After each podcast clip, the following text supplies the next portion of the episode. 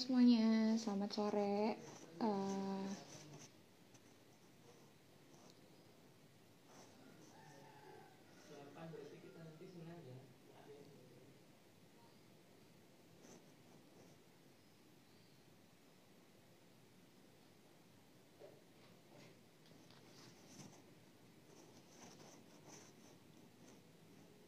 Halo semuanya, selamat sore, selamat bergabung. Uh, sore ini kita akan ada sesi Selasa bahas buku. Kalau teman-teman yang biasa nonton, mungkin biasa nontonnya sama Kak Afi. Hari ini kegiatan uh, acara Selasa bahas bukunya aku yang pandu. Nah, kebetulan sudah bergabung dengan kita Kak Andi. Halo Kak Andi, selamat sore. Halo. Sore. Oh, udah jelas nih sudah... suara dan videonya. Oke, sudah ganti sinyal tadinya. Oh, mantap. Thank you, Kandi.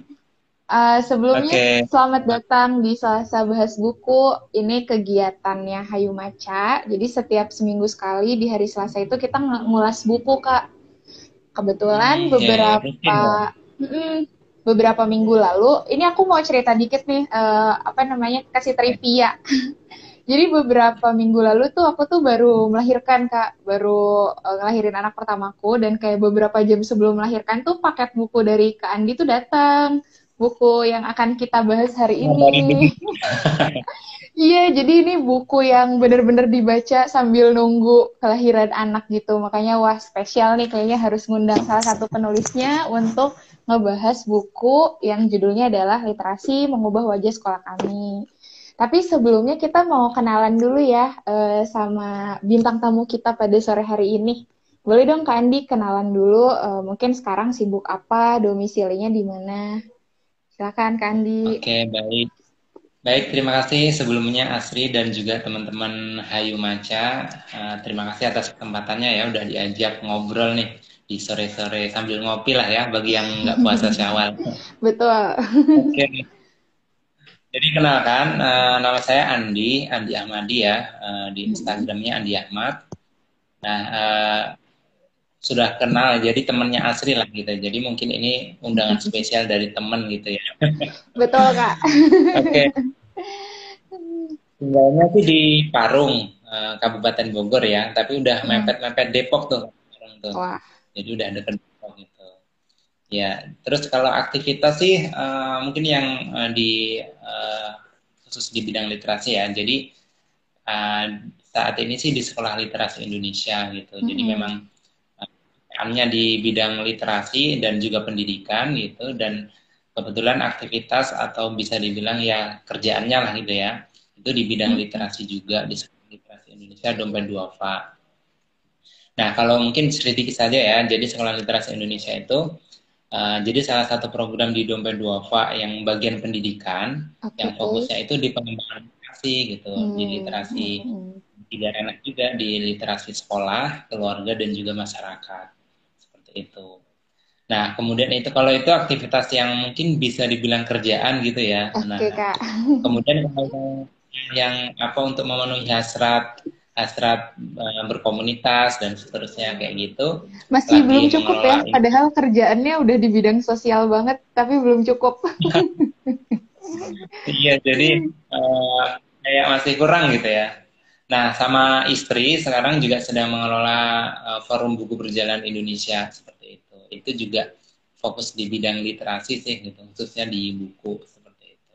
Oke. Okay. Itu barangkali ya, Sri. Ah, ah, ah, ah. Nah, uh, aku mau langsung ngobrol-ngobrol tentang bukunya nih, Kak. Uh, jadi ini bukunya okay, kan yang menulis salah satunya Kak Andi. Tapi sebenarnya penulisnya kan gak sendirian ya, ada beberapa penulis gitu. Boleh diceritain dulu nggak kayak pengantarnya? Ini sebenarnya buku tentang apa yang akan kita ulas pada sore hari ini dan siapa aja sih yang menulis buku ini? Hmm. Oke, okay, baik. Uh, kebetulan sekali ya ini, jadi nanti bisa semakin mengenalkan buku ini gitu ya. Meskipun tidak diberikan juga sih gitu ya. Uh, jadi memang di uh, ini buku program sebenarnya, hmm. buku apa ya? Dibilang dokumentasi program. Kan memang uh, kerjaan saya di pendampingan sekolah kayak gitu ya, fokusnya di bidang literasi. Nah sebenarnya kalau kita boleh apa ya namanya mengupas lebih dalam lah intinya kayak gitu. Uh, sebenarnya aktivitas literasi di sekolah-sekolah seperti itu itu uh, ternyata banyak sekali tantangannya seperti itu kan. Mungkin hmm. tidak semudah yang kita bayangkan atau tidak semudah yang dibayangkan mungkin pencetus gerakan literasi sekolah atau nasional gitu ya. Hmm. Seperti itu. Dengan segala keterbatasan dengan segala perbedaan tantangan seperti itu sebenarnya ada cerita-cerita menarik dari guru-guru uh, dalam uh, mempraktikkan literasi di sekolah-sekolah mereka seperti itu. Nah kita ingin mengabadikan itu supaya tidak sekadar dilaksanakan kemudian uh, tidak ada jejak gitu ya, mm-hmm. tidak ada yang bisa di maka uh, kemarin berinisiatif, ayo uh, Bapak Ibu kita bagaimana kalau kita buat buku uh, yang menceritakan tentang aktivitas literasi kita gitu. Wow. Nah akhirnya mereka uh, apa istilahnya antusiasnya tinggi banget meskipun sebagian besar belum pengalaman nulis kayak gitu kan. Iya yeah, iya. Yeah. Uh, akhirnya kita latih dulu tuh kita latih dulu bapak ibu gurunya di, uh, kita berikan pelatihan intensif menulis kita undang mentor yang khusus menulis kayak gitu nah setelah itu barulah uh, apa namanya mereka mendaftar dulu ya dilatih habis itu mereka nulis kayak gitu. Jadi ya, ini memang, memang penulisnya bukan... guru dan kepala sekolah yang ngejalanin program literasi di sekolah mereka semuanya ya. Hmm. Iya hmm. benar gitu dan sebenarnya kita kemarin uh, kalau yang dampingannya kan sebenarnya banyak, cuman hmm. itu tadi uh, tidak banyak orang yang sebenarnya guru-guru khususnya yang punya percaya diri untuk menulis kayak gitu. Okay. Jadi yang pelatihan itu hanya 21 ya kalau tidak salah 21 orang saja kayak gitu. Ya, itu tantangan kita juga sih sebenarnya gitu kan. wow, menarik banget nih Kak Andi. Kandi, aku mau sambil komentarin langsung ya. Aku suka banget sih sebenarnya uh, apa namanya? Uh, tadi Kak Andi tuh mention uh, jangan sampai ini nggak keabadikan dan nggak ada jejak gitu. Baru tadi pagi tuh aku baca di mana ya kayak kita aja susah tahu sebenarnya wilayah Majapahit tuh dulu seberapa besar karena benar-benar nggak ada jejak uh, informasi tentang itu. Karena dari dulu tuh kita kayaknya nggak suka nulis gitu. Dari zaman Majapahit sampai nggak tahu nggak ada bekas-bekasnya sama sekali gitu kan. Nggak ada bekas dalam bentuk tulisan. Jadi adanya buku ini yang terdokumentasi dan bisa dibaca sama guru-guru lain tuh menurutku patut banget diapresiasi sih. Salut banget deh untuk teman-teman guru dan kepala sekolah yang nulis. Dan Kandi juga ya termasuk uh, penulis buku ini tapi sebagai pendamping kan ya? Iya betul. Sebagai pendamping kalau saya ngajak saya ngajak mereka nulis kalau saya nggak nulis juga kan lucu Wah, juga betul betul, betul. aku baca beberapa tulisannya kak di sini dan uh, kalau tadi kak Andi bilang di awal gitu uh, pencetus gerakan literasi mungkin nggak tahu di lapangan kayak gimana gitu kan sesusah apa. Yang salah satu hal yang aku suka dari buku ini itu adalah setiap guru atau kepala sekolah yang nulis itu memang nulisin uh, tantangan yang beda-beda gitu. Kadang kan kita tuh sering dapat stereotip, oh Indonesia itu literasinya kurang karena bukunya kurang, atau uh, Indonesia literasinya kurang karena uh, pada nggak suka baca. Ternyata uh, di setiap sekolah itu beda-beda gitu problemnya dan itu bikin apa ya menambah kazanah kita lah tentang literasi. Kayak ada sekolah yang bilang uh, di sekolah kita ada loh bukunya, tapi anak-anak tetap nggak mau gitu kan, nggak mau baca. Di sekolah lain, yang sekolah yang lain bilang memang bukunya tuh nggak ada, jadi butuhnya buku. Wah, ternyata problem literasi di sekolah-sekolah ini nggak bisa disamaratakan gitu kan. Aku pengen Kandi cerita lebih lanjut dong, e, mungkin bisa dari perspektif buku ini dan sebagai apa ya pendamping sekolah literasi juga tentang tantangan-tantangan literasi di sekolah. Nah, benar-benar, benar banget tuh yang Asri bilang tadi ya bahwa Uh, ada orang sebagian bilang bahwa ketika nanti fasilitas ada, mm-hmm. ada perpustakaan, ada buku, kemudian itu uh, secara otomatis akan mengangkat minat baca siswa gitu kan. Mm-hmm. Tapi kenyataannya nggak kayak gitu gitu kan. Betul. Bener. Dan sekolah, salah satu contohnya tulisannya Bu Ani ya, Bu Ani mm-hmm. ini dari um, MI Istiqomah Al Istiqomah di Musira yeah. Utara. Gitu. Iya betul. Aku tandain loh ya Bu Anik sampai udah aku giniin deh. oh, itu salah satunya bahwa ada buku mereka punya perpustakaan, yeah. punya buku. Uh, kita kita support buku juga kan soalnya seperti itu. tapi ya ternyata nggak nggak nggak menjamin bahwa kemudian siswa-siswanya itu uh, suka baca kayak gitu kan. Nah tantangannya sebenarnya gini, uh, kalau yang kami amati ya saya amati gitu ya selama mendampingi atau selama mengelola program sekolah literasi. Mm -hmm. Jadi memang pertama uh, literasi itu kemudian dianggap hanya sekadar membaca kayak gitu. Mm -hmm. Akhirnya orang memahami bahwa ketika ada buku ya dibaca saja biasa kemudian uh, mereka tidak uh, mampu menjalankan literasi itu dengan utuh gitu kan bahkan sebenarnya bukan hanya membaca tapi bagaimana kemudian uh, memaknai bacaannya dan seterusnya atau bahkan dengan aktivitas yang lain. Nah itu yang pertama. Kemudian yang kedua aktivitas membaca yang terjadi di sekolah itu memang monoton kayak gitu. Sehingga wajar kalau anak-anak anak-anak nggak suka gitu kan. Bayangkan kalau aktivitas membacanya seperti itu saja gitu kan. Sementara anak-anak itu tabiat anak-anak adalah bermain. Gitu. Ketika guru-guru kemudian mengajak anak-anaknya membaca hanya sekadar, ayo anak-anak uh, waktunya membaca kayak gitu. Nggak akan nggak akan suka. Mungkin ya ada sih yang suka yang memang kutu buku gitu ya dalam tanda kutip kutu buku. Gitu. Tapi anak-anak pada umumnya akhirnya kurang suka ketika memang tidak kreatif uh, aktivitas membacanya itu itu tantangan yang kedua gitu kan sehingga memang di program kami uh, di program sekolah literasi itu kita apa istilahnya berikan juga bagaimana kemudian membaca itu yang menyenangkan aktivitas-aktivitas yang menyertai membaca itu apa saja yang bisa dilakukan kayak gitu nah itu kita berikan gitu. wow. kemudian tantangan yang ketiga ini eh, sekalian ya yang ketiga itu karena memang uh, keterampilan gurunya hmm. memang terbatas.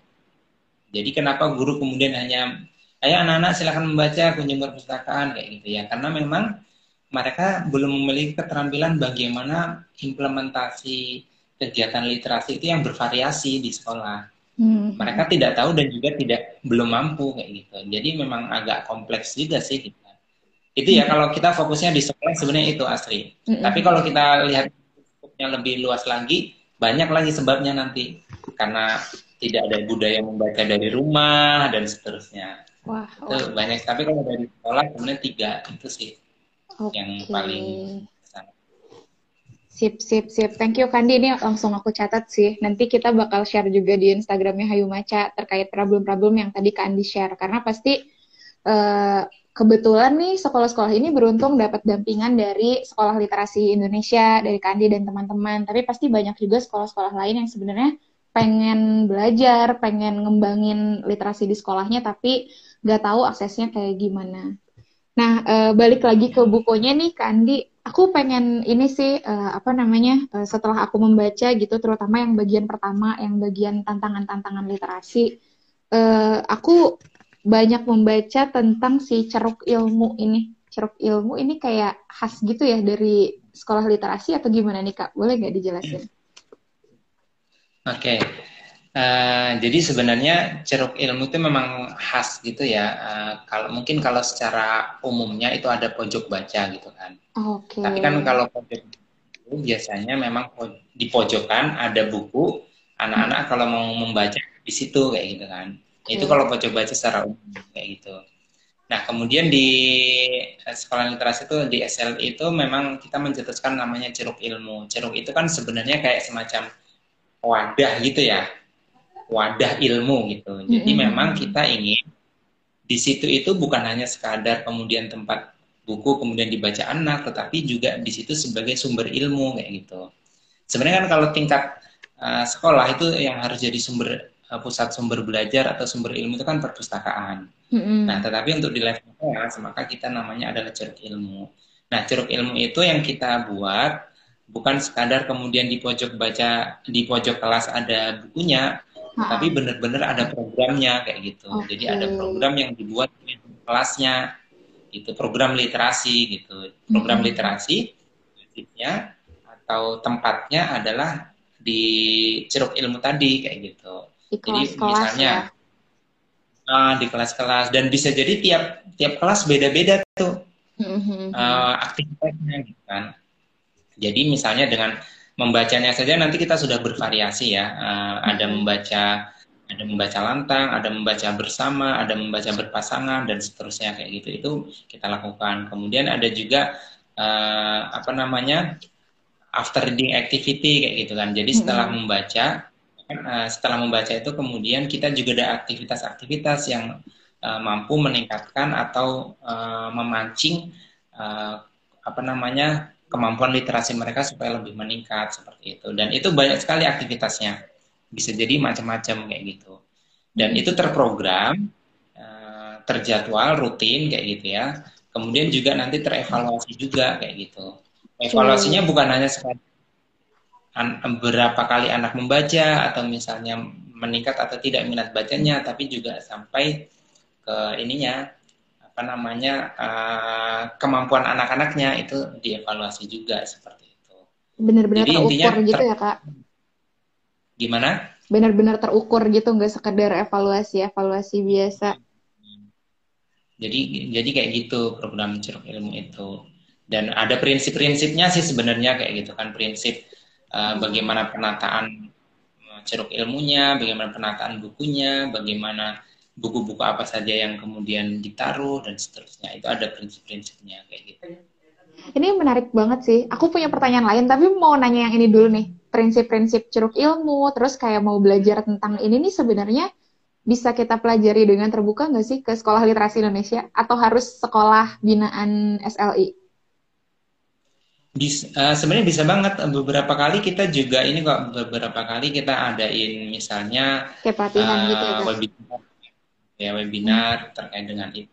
Jadi sebenarnya kita ter ter terbuka gitu kan. Dan memang uh, kita sebenarnya nggak nggak ter ini ya nggak ter nggak tertutup bahwa hanya untuk sekolah-sekolah dampingan atau daerah-daerah yang menerima program gitu. Meskipun hmm. ada beberapa hal yang memang khusus gitu ya. Yeah, yeah. contoh misalnya tentang ukur. Kalau alat ukur kan itu uh, apa namanya sifatnya privasi kayak gitu kan. tapi kalau soal program-program kayak gitu itu uh, bisa, sangat bisa, bisa belajar ya. Wah, bisa nih nanti kita kolaborasi lebih lanjut nih Kak terkait ini. hmm, iya, terus uh, ini nih Kak sebenarnya yang menarik banget setelah membaca uh, membaca cerita-cerita dari guru-guru di sini. Uh, tadi Kak Andi di awal sempat mention gitu kan, uh, sebenarnya nggak semua guru-guru punya kemampuan menulis, makanya dikasih pelatihan dulu dan uh, ketika baca tuh ada yang kerasa sih sebenarnya oh, ini kayaknya baru tulisan pertama deh. Uh, tapi tapi aku sangat menghargai karena benar-benar uh, apa ya namanya jadi guru tuh bahkan punya waktu meluangkan waktu untuk menulis juga luar biasa gitu. Tapi uh, ada beberapa hal yang akhirnya aku catat nih kak. Uh, kenapa buku ini tuh menarik banget tulisan-tulisannya? Selain yang pertama tadi uh, apa namanya tantangannya beda-beda di tiap sekolah dan uh, guru-guru atau kepala sekolah ini nih selalu menuliskan identifikasi masalah mereka di tulisan mereka. Jadi kayak kita tuh diajak mengetahui dulu tentang sekolah mereka dan sebenarnya akar masalahnya apa sih? Karena balik lagi tadi kan si literasi itu nggak sama gitu kan tantangannya di tiap-tiap sekolah. Terus uh, apa namanya? Ada pow uh, the power of collaboration di sini yang uh, aku nggak tahu sih mungkin dari SLI memang ini ya memang kayak menganjurkan untuk kolaborasi kolaborasi supaya ini bisa jadi lebih baik terutama sama orang tua sih biasanya gitu nggak kak? Hmm. Nah bener banget tuh jadi memang uh, sekolah literasi kan nanti uh, di tiga ranah ya sebenarnya mm -hmm. di tiga ranah meskipun namanya sekolah gitu ya tapi itu memang uh, dari segi nama gitu ya tapi yeah. dari segi praktik sebenarnya kita nanti uh, fokusnya ke seluruh ekosistem pendidikan kayak gitu. Okay. Jadi ada sekolah, orang tua atau keluarga ya. Mm-hmm. Dan yang ketiga adalah masyarakat kayak gitu. Mm. Dan memang ini kalau jalannya masing-masing sebenarnya ya kurang optimal gitu literasi. Contoh aja gini. Di sekolah ada ceruk ilmu tadi ada uh, program membaca yang eh, program literasi yang sangat banyak gitu, di sekolah mm-hmm. gitu kan. Ketika anak-anak pulang kemudian nggak ada sama sekali di rumah, sama sekali dari orang tua untuk mengajak anaknya membaca atau mengarahkan anaknya membaca. Udah gitu ya, kan. tamat ya kak. itu kurang optimal gitu intinya. Uh, -huh. Belum lagi kalau di masyarakatnya nggak ada juga tuh aktivitas-aktivitas yang dekat dengan literasi ya udah itu sampai kapan pun tujuan literasi ya nggak akan pernah tercapai sih kayak gitu. Oke. Okay, nah, makanya iya, kita iya. Uh, kolaborasi kayak gitu.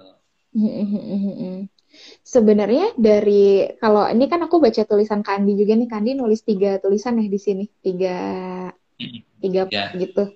Uh, yang di akhir tuh kak ada tulisan judulnya dulu hampir tinggal nama kini jadi punya nama cerita tentang uh, eh, MI Istiqomah kan ya yang di Medan uh, penasaran MI sih pengen iya pengen dengar langsung ceritanya nih karena Kandi sendiri di sini nulis kayak nggak kuat mau nangis gitu kan ketika dievaluasi akhir terus ngelihat perubahan sekolahnya dari awal kayak gimana waktu didampingin sampai sekarang. Dan itu tuh berapa lama sih ngedampinginnya sampai perubahannya kerasa? Oke, uh, kalau secara umum sih sebenarnya beda-beda ya berapa hmm. lama kayak uh, perubahan itu bisa tercapai atau terjadi kayak gitu. Tapi kalau untuk di uh, Hidayah Medan itu memang ini sih dari guru-gurunya juga kooperatif gitu kan dan hmm. punya semangat maju juga jadi memang agak lebih cepat seperti itu. Dan yang uh, sebenarnya ini uh, asli mungkin kalau dibandingkan dengan misalnya ya sekolah internasional atau bukan internasional sekolah yang mungkin uh, favorit sekolah yang sudah bagus gitu kan ya Miss Al Hidayah nggak ada nggak sebanding kayak gitu dengan sekolah-sekolah yang itu tapi ketika kita melihat misal hidayah itu dari mana starting pointnya kayak gitu kan, kemudian dengan sekarang, nah di situ baru kemudian terlihat banget uh, bahwa ada perubahan hmm. atau ada hal-hal yang memang perlu uh, bisa dianggap sebagai prestasi atau pencapaian kayak gitu. Karena ya namanya sekolah swasta, swastanya ini bukan yang berbayar mahal betul, ya, betul, tapi betul. yang, yang gitu ya yang ini ya kak, nah, kalau di gitu. cerita awalnya tuh uh, hidup segan mati tak mau gitu kayaknya. Iya. Uh, Eh sorry. Nah kemudian uh, apa yang paling berkembang sebenarnya adalah ya dari literasi itu kan sebenarnya uh, banyak hal yang bisa dilakukan dengan literasi karakter anak-anak bisa meningkat gitu kan. Dari literasi sekolah bisa membuat program unggulan yang bisa langsung dilihat oleh masyarakat kayak gitu. Kemudian yang paling terasa juga ketika nanti anak-anak bisa sampai berprestasi kayak gitu kan. Hmm. Kayak di hmm. Miss Alida itu kan ada juara mendongeng, hmm. kemudian ada juga uh, apa namanya menulis, bahkan siswa-siswanya sampai bisa menulis buku kayak gitu. Hmm. Itu kan kalau sekolahnya sekolah swasta yang biasa-biasa saja, kemudian bisa melahirkan atau punya prestasi seperti itu kan itu luar biasa gitu betul, kan. Betul betul betul. Nah, sekarang kenapa saya anggap uh, punya nama karena dijadikan salah satu sekolah rujukan untuk uh, dalam hmm. literasi oleh Agama Kota Medan kayak gitu. Karena sekolah-sekolah yang lain nggak ada gitu kan. Aku merinding sih baca gitu. cerita yang Al Hidayah ini kak. Aku salah nyebut ya tadi di awal bukan Istiqomah uh, Al Hidayah uh, ngebaca cerita Kak Andi di sini dari sebelum sampai sesudahnya tuh kayak gimana dan memang kerasa banget nih si program literasi ini gimana bisa ngubah uh, bahkan citra sekolah gitu dari yang tadinya kayak gimana sampai pasti jadi banyak orang tua yang mau nitipin anaknya sekolah di situ sekarang. Cool, kak aku mau apresiasi dulu tapi nggak bisa tepuk-tepuk kalau di sini. uh, ini kak. Guru-guru. Gimana? Gimana Kandi? Yang gurunya memang. Betul, makanya Jadi aku dari... salut banget. Aduh. Sama guru-guru dan kepala sekolah yang ada di cerita-cerita ini. Mungkin Kak Andi tadi bilang juga sebenarnya banyak yang belum berkesempatan nulis ya, tapi dengan menulis, dengan membuat ini jadi terdokumentasi, jadinya kita juga keras ngerasain energi yang dikeluarkan sama si guru-guru ini untuk membuat perubahan di sekolahnya. Sebagai mantan guru SD, jadi ikut Nah ngajar ya? Iya, jadi ikut terinspirasi banget. Oh iya kak, ngomong-ngomong aku mau tanya nih, ini kan banyak banget tulisan nih di sini. Ada 288 halaman, ada kemarin aku tulis tuh ada sampai uh, berapa tulisan ya? Ada 43. Orang itu nulis nah, dua tulisan. Hmm. 22 penulis dan 43 tulisan di sini. Aku mau tanya favoritnya Kandi dong, ceritanya siapa di sini yang kayaknya uh, baca duluan deh yang itu. Siapa tahu uh, jadi semangat baca yang lain. Ada nggak? Ada nggak? Selain okay, tulisan uh... Kandi ya biar nggak bias selain tulisan Kandi nah sebenarnya jujur aja nih saya belum selesai membaca semua yang mm -hmm. ditulis. Ini karena ya uh, inilah ya ya mungkin alasan saya aja sih ini. Gak apa-apa kak. No pressure. ya. nggak akan dijudge. Jadi uh, saya membaca tulisan ini. Jadi kalau soal favorit sebenarnya uh, ini ya uh, mungkin nggak nggak bisa disebutkan ya gitu. Dan mm -hmm. memang ini kalau soal cerita banyak sebenarnya hal-hal yang menjadi yang menginspirasi saya gitu kan. Tapi kalau soal tulisan kan gaya menulis orang beda-beda ya gitu kan. Okay. apalagi tadi ada yang baru. Belajar nah, ya nah kalau yang uh, apa namanya yang cerita-cerita yang membuat saya terinspirasi ya dari yang pertama dari Bu Ani itu sebenarnya cukup ini juga sih bahwa bukan bukan menginspirasi banget tapi maksudnya ini loh realnya kayak gitu betul, realnya betul, itu betul. ada bukunya nggak bisa uh, tetap nggak minat baca kayak gitu kan iya iya nah itu kayak mengajarkan kita bahwa adanya buku aja nggak cukup gitu loh Betul Kandi, itu tuh sampai aku stabiloin loh pernyataannya Bu Anik itu. Karena tulisannya tuh jujur banget gitu. Ada bukunya tetap iya. aja anak-anak nggak mau baca. Itu kayak, wah ini beneran sih, di sekolah-sekolah ini kayak gini kejadiannya. Iya, um, jadi memang memang sih uh, buku itu jadi salah satu faktor hmm. ini ya penting ya, meningkatkan literasi gitu kan. Tapi itu ternyata bukan yang paling penting sebenarnya kayak gitu. Wow. Yang paling penting. Nah itu itu sih menurut saya ya salah satu tulisan meskipun belum selesai semua saya baca ya. Maksudnya itu menyadarkan aja gitu kan bahwa adanya buku itu nggak menjamin anak-anak atau bahkan kita ya. Betul betul. Ya, ini buku nih banyak nih bukunya di sini nih. Bukan berarti saya minat saya tentu juga. betul betul Kandi. Aku setuju sama statement tadi belum tentu uh, ada bukunya belum tentu juga kita baca. Nah terkait nah, ini nih Kak Andi. oh. Bu Ani yang baru kita omongin nih. Wah halo Bu Ani. Saya Asri yang ikut terinspirasi dari tulisan Bu Anik. Salam kenal Bu Ani, terima kasih loh tulisannya amat sangat menginspirasi. uh, ini Kandi, aku mau nanya terkait uh, kan katanya tuh anak-anak tuh sebenarnya uh, belajar dengan cara mencontoh ya yang paling bagus. Jadi sebenarnya kalau kita mau anak-anak baca itu bukan cuman kita kasih bukunya, tapi uh, orang tua harus kasih contoh kalau dia juga menikmati membaca, guru juga harus menik apa harus kasih contoh kalau membaca itu hal yang asik. Nah, ini dari apa ya, Kandi nih sebagai uh, yang udah lama di Sekolah Literasi Indonesia, mendampingi banyak sekolah dan guru-guru. Fakta fakta di lapangan itu gimana sih Kak uh, guru-guru dan membaca ini? karena uh, aku nggak tahu sih uh, aku dulu FKIP kak uh, sekolah keguruan tapi nggak punya uh, di aku 2010 sampai 2014 itu nggak ada uh, silabus di kampusku yang ngajarin apa satu atau dua SKS tentang gimana program literasi di kelas atau program literasi di sekolah tuh nggak ada gitu. Jadi kayak um, kita tidak terpapar itu di kampus gitu. Tapi ketika aku ngajar gitu udah ada GLS kan ada gerakan literasi sekolah. Alhamdulillah sih suka baca jadi bisa kurasi buku dan lain-lain. Tapi kenyataan di lapangannya gimana? Boleh dong kak sharing. Nah, betul sekali tuh. Jadi bahkan saya pun kenal buku, kenal buku itu dalam artian mulai membaca itu adalah mahasiswa saat mahasiswa. Bayangkan ya. Karena udah ketemu ya kak buku yang menyenangkannya. Ya. SMP SMA ngapain aja gitu kan.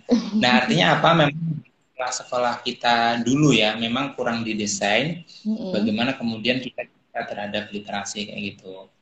Nah uh, dan apa ya namanya uh, sedihnya lagi kayak gitu kan atau faktanya bahwa ternyata hal-hal seperti itu masih terjadi sampai sekarang kayak gitu. mm. bahwa kemudian aktivitasnya hanya benar-benar belajar pelajaran mm-hmm. kayak gitu belajar pelajaran habis itu ya udah selesai gitu nggak ada kemudian aktivitas yang uh, dikhususkan untuk membangun literasi anak-anaknya seperti itu. Padahal sebenarnya kalau literasi anak-anak itu bagus, itu sebenarnya akan berbanding lurus dengan prestasi, dengan cara berpikir, analisis anak-anak uh, uh, dan lain-lain itu uh, pasti akan berbanding lurus. Cuman faktanya ya seperti itu gitu kan.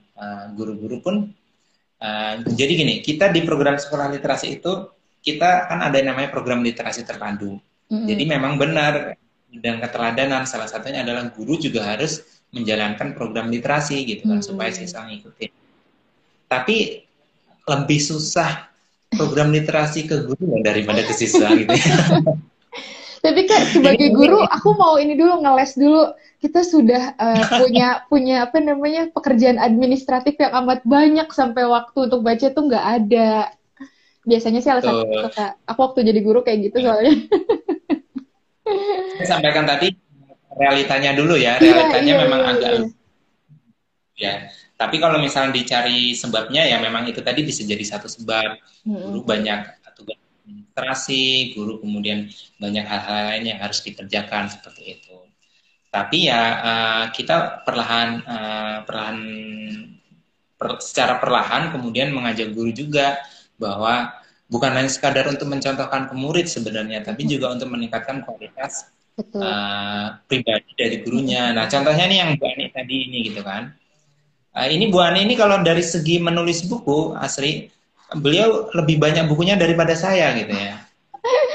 Luar iya. biasa. Sama-sama mas buku antologi ya. Saya juga uh baru lima baru menulis lima buku antologi. Beliau ini udah lima belas. Waduh, ini bikinin secure ini ya penggerak komunitas literasi. nah ini bagaimana? Berawal dari aktivitas literasi untuk guru, hmm. bahwa guru di itu kita uh, dorong untuk apa terbiasa menulis di kronik guru ya. Kronik guru itu buku refleksi. Kemudian ada beberapa sih ketentuan isinya kayak gitu ya.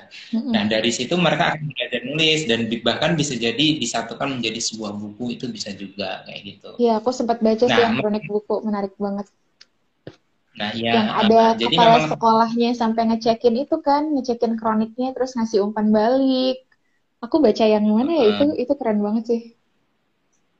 Iya kak. Nah, di beberapa ada beberapa sih yang akan kurani guru di buku ini seperti itu. Nah itu sih uh, soal realita itu kalau yang uh, ini ya saya alami eh, yang saya lihat gitu. Tapi ini mungkin menarik juga nih Asri.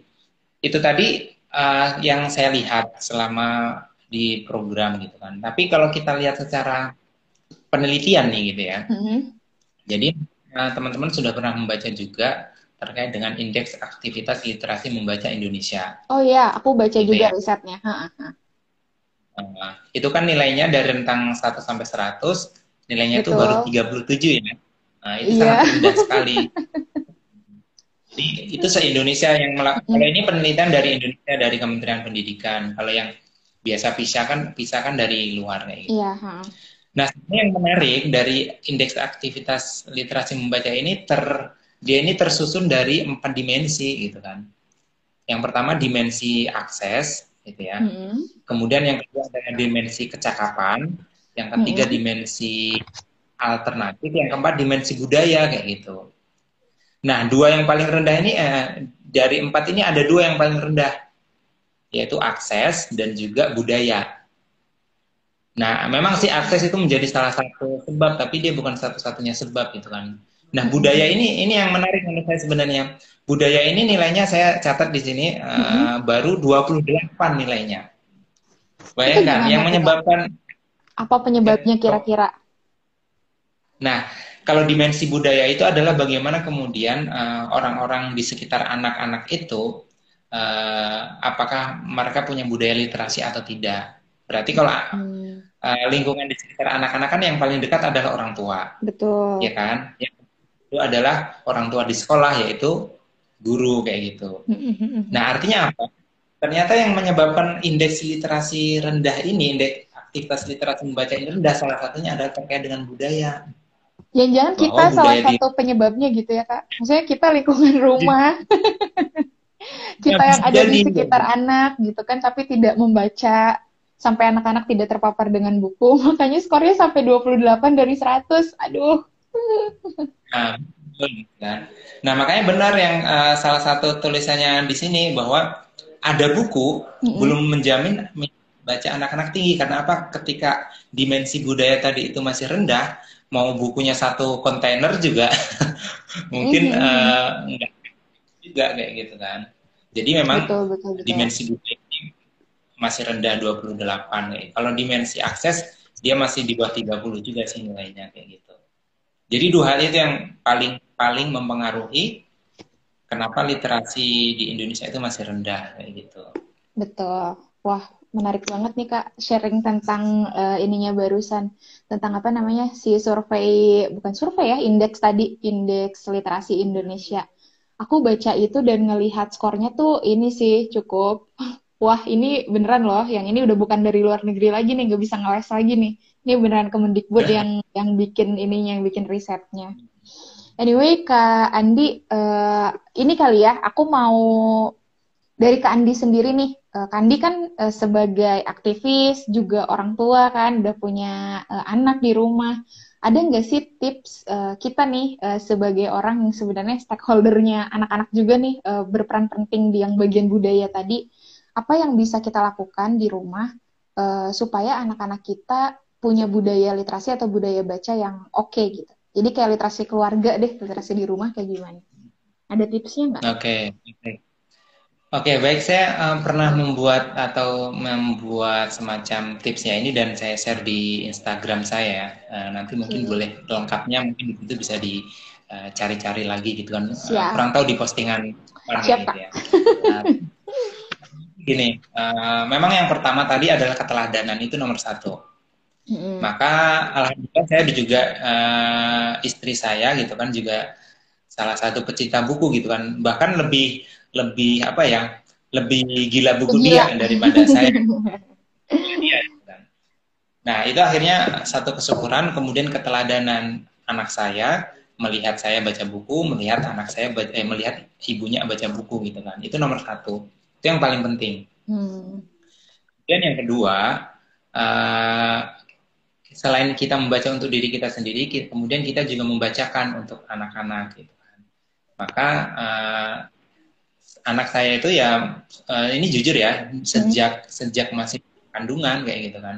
Sejak masih dalam kandungan itu sudah mulai dibacakan buku.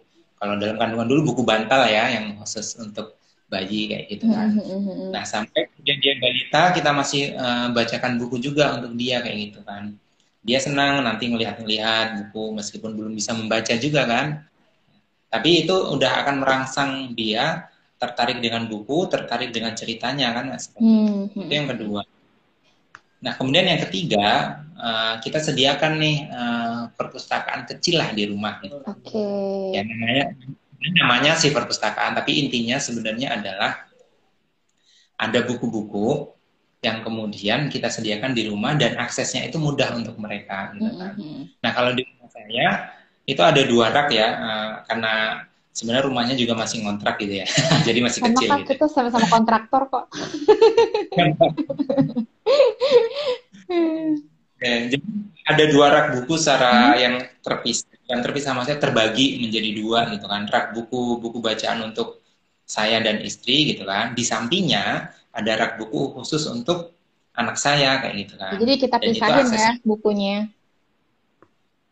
Ya betul. Nah ini satu hal nanti uh, uh, satu hal menarik ini Asri menyambung yang hmm. itu tadi dipisahin ya gitu kan. Ketika anak-anak uh, pengalaman anak-anak melihat buku itu akan mempengaruhi dia suka baca atau tidak. Okay. Maka ketika anak-anak dari kecil yang melihat buku misalnya buku ini, hmm. buku ini ya yang kayak gini, tulisan semua kayak gitu kan. Kemudian anak-anak yang pertama kali melihat buku tulisannya bentuknya kayak gini, apa yang ada dalam pikiran mereka kira-kira? Ogah gitu ya. Ini tidak menyenangkan. itu nggak menyenangkan gitu kan. Nah, maka itu yang harus di, di kita jaga bahwa kita kenalkan hmm. dengan buku-buku yang kepada anak-anak, gambarnya bagus, uh, berwarna kayak gitu, hmm. sehingga mereka cinta maka harus dipisahkan tuh. Hmm. Kalau misalnya punya rak buku, ya, buku anak-anak sampai buku kita harus dipisahkan hmm. supaya yang diakses oleh anak-anak benar-benar buku mereka kayak gitu. Jadi paparannya Oke, itu yang ketiga. tepat ya. Oke, betul betul. Itu yang ketiga ya. Yang keempat kemudian uh, kita berikan ini sih ini tergantung ya uh, kepada anak-anak kita berikan apresiasi ataupun reward kepada anak-anak hmm. yang suka membaca kayak gitu. Tapi ini bergantung usianya ya, seperti itu bergantung usianya. Rewardnya uh, macam-macam sih, tapi reward yang mendidik lah seperti itu ya. Uh, reward yang kemudian bahkan bisa jadi rewardnya adalah beli buku lagi gitu kan. Tapi mereka boleh pilih sendiri misalnya ya, kayak gitu ya. Yang memang mereka Ini, mau. Sebenarnya itu, itu tips yang kelima, Asri. Itu tips yang kelima itu. Hmm, tips okay, yang kelima. Oke, okay, oke, okay. Nah, sesekali ajak ah. anak kita ke perpustakaan atau ke toko buku. Hmm. Kayak gitu. Nah, nanti ke toko buku itu biarkan mereka yang mencari sendiri buku yang ingin dibeli yang mana kayak gitu. Oke. Okay. Nah itu uh, setidaknya ada lima tips itu sih kalau untuk di keluarga. Gitu. Oke, oke. Wah, aku ulangi nih Kak, berarti yang pertama keteladanan dari orang tua, terus selain baca untuk diri sendiri, baca juga untuk anak, bahkan kalau bisa sejak dari dalam kandungan. Kemudian yang ketiga, bikin perpustakaan kecil dan pisahkan buku orang tua sama buku anak supaya paparannya tepat.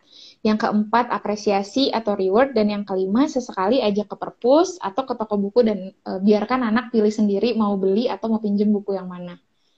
Ih, keren ya, banget betul. ini Kak tips-tipsnya. Aku ini sih apa namanya mau uh, nambahin yang tadi yang kata Kak Andi pisahin buku orang tua sama anak. Ini bener banget uh, ininya sih konteksnya adalah pastikan anak tuh dapat buku yang menyenangkan dari awal dan jangan sampai anak-anak kita kenapa kita juga harus menyediakan buku di rumah aku tuh pernah dengar kak ada orang yang ngomong kayak gini dan ini tuh kejadian ke aku. Jangan sampai pengalaman pertama anak baca buku adalah buku pelajaran di sekolah. Oh damn itu adalah saya. Makanya saya gak suka baca dulu gitu kan. Karena buku pertama adalah buku paket gitu kan di sekolah. Dulu orang tua nggak nggak iya nggak nyiapin buku di rumah nggak ada buku-buku cerita gitu kan. Uh, tidak cukup privilege untuk apa pre, uh, untuk nyiap apa punya buku-buku anak jadi pengalaman pertama punya bukunya adalah buku-buku menyeramkan tadi di sekolah gitu. Jadi untuk kita orang tua yang apa ya punya paparan lebih terus sekarang juga secara keilmuan uh, udah pada belajar banyak. Jangan sampai anak-anak kita sekarang mengalami apa yang kita alami dulu gitu. Pengalaman kenalan Betul sama bukunya di sekolah nanti sama buku paket. Wah, thank jadi you loh Kak Yang namanya pelajaran jadinya kan. Hmm, iya, dan itu kan jadi ini ya monster banget, jadi momok yang menyeramkan. Jadi nggak suka buku anak-anak dari situ. Nah, Kak, uh, selain tips tadi nih, ini personal sih sebenarnya. Kak Andi mendampingi guru-guru, terus di sekolah, uh, di rumah juga menjalankan komunitas literasi sama uh, istri. Punya referensi ini nggak, Kak, buku favorit gitu dari Kak Andi? Buku yang menurut Kak Andi tuh layak banget dibaca. Ada nggak? Selain buku ini ya, karena buku ini juga layak banget dibaca, teman-teman. kalau kalau lain baca ini ini ini sih apa namanya saya rasa hampir semua buku ya atau bahkan semua buku itu layak dibaca karena preferensi mm -hmm. orang kan beda-beda ya baca mm -hmm. buku ini pengen ini kayak gitu dan kalau favorit sih sebenarnya nggak ada yang benar-benar favorit tapi oh. kalau buku yang kemudian uh, apa ya mengubah mengubah uh, sedikit banyak mempengaruhi mempengaruhi atau mengubah hidup saya. Nah itu ada kayak gitu. Oh boleh boleh tuh kak. Apa tuh kak? Nah eh, ada ada beberapa ya tiga lah saya sebutkan ya boleh. Gitu. yang pertama itu ada ya mungkin ini uh, klise atau mungkin sudah sering orang menyebutnya ya kayak gitu. Uh, mis, uh, bukan misalnya ini beneran ini ya.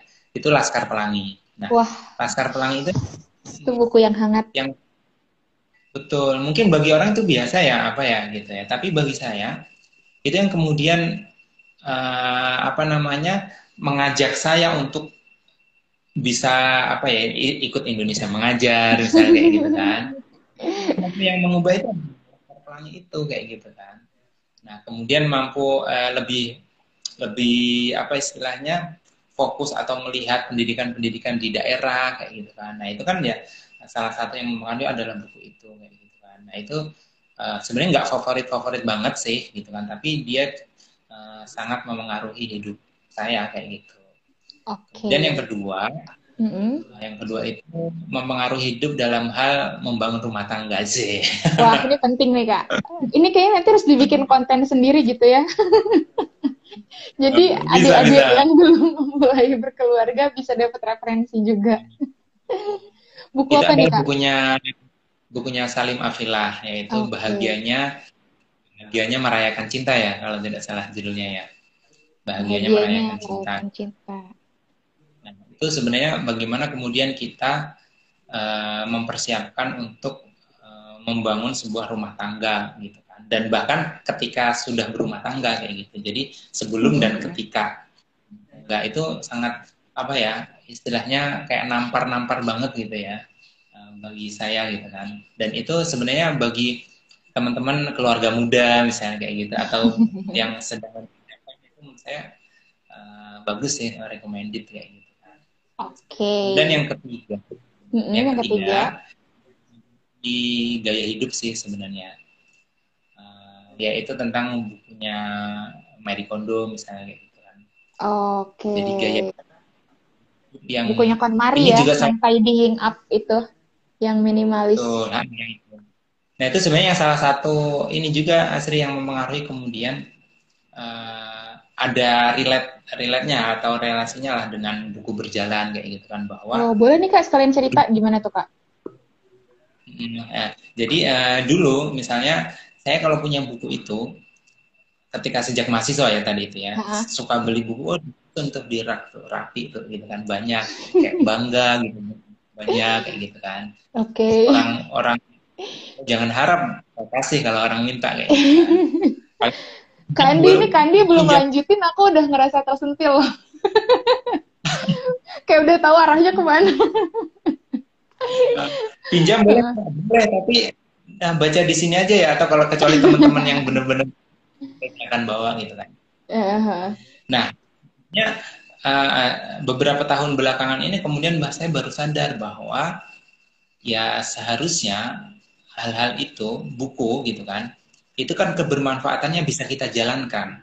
Uh-huh. sehingga uh, ternyata di uh, sekeliling kita masih ada juga loh orang-orang yang kemudian belum membaca atau belum mendapatkan manfaat dari buku yang kita baca tadi itu kayak gitu kan. Kan egois banget ya kalau kemudian uh, manfaat buku itu hanya untuk diri kita aja gitu kan. Padahal ada orang lain yang pengen bisa jadi nggak nggak nggak bisa beli atau mungkin nggak tahu kalau itu buku bagus kayak gitu kan.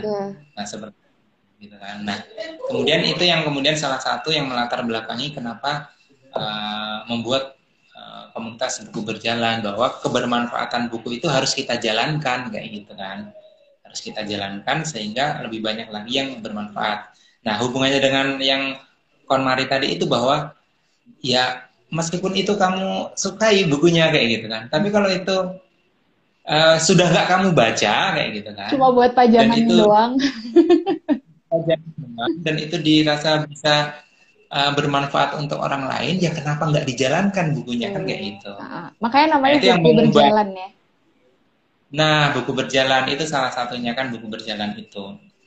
Sebenarnya beberapa per programnya sih ada yang uh, ini ya ada empat uh, program unggulannya sih sebenarnya. -hmm. Yang pertama bicara buku. Jadi kita itu punya anggota -hmm. yang kemudian dalam satu gitu kan Nah, nanti di situ saling bicara buku secara bergiliran. Hmm, kayak book club gitu ya?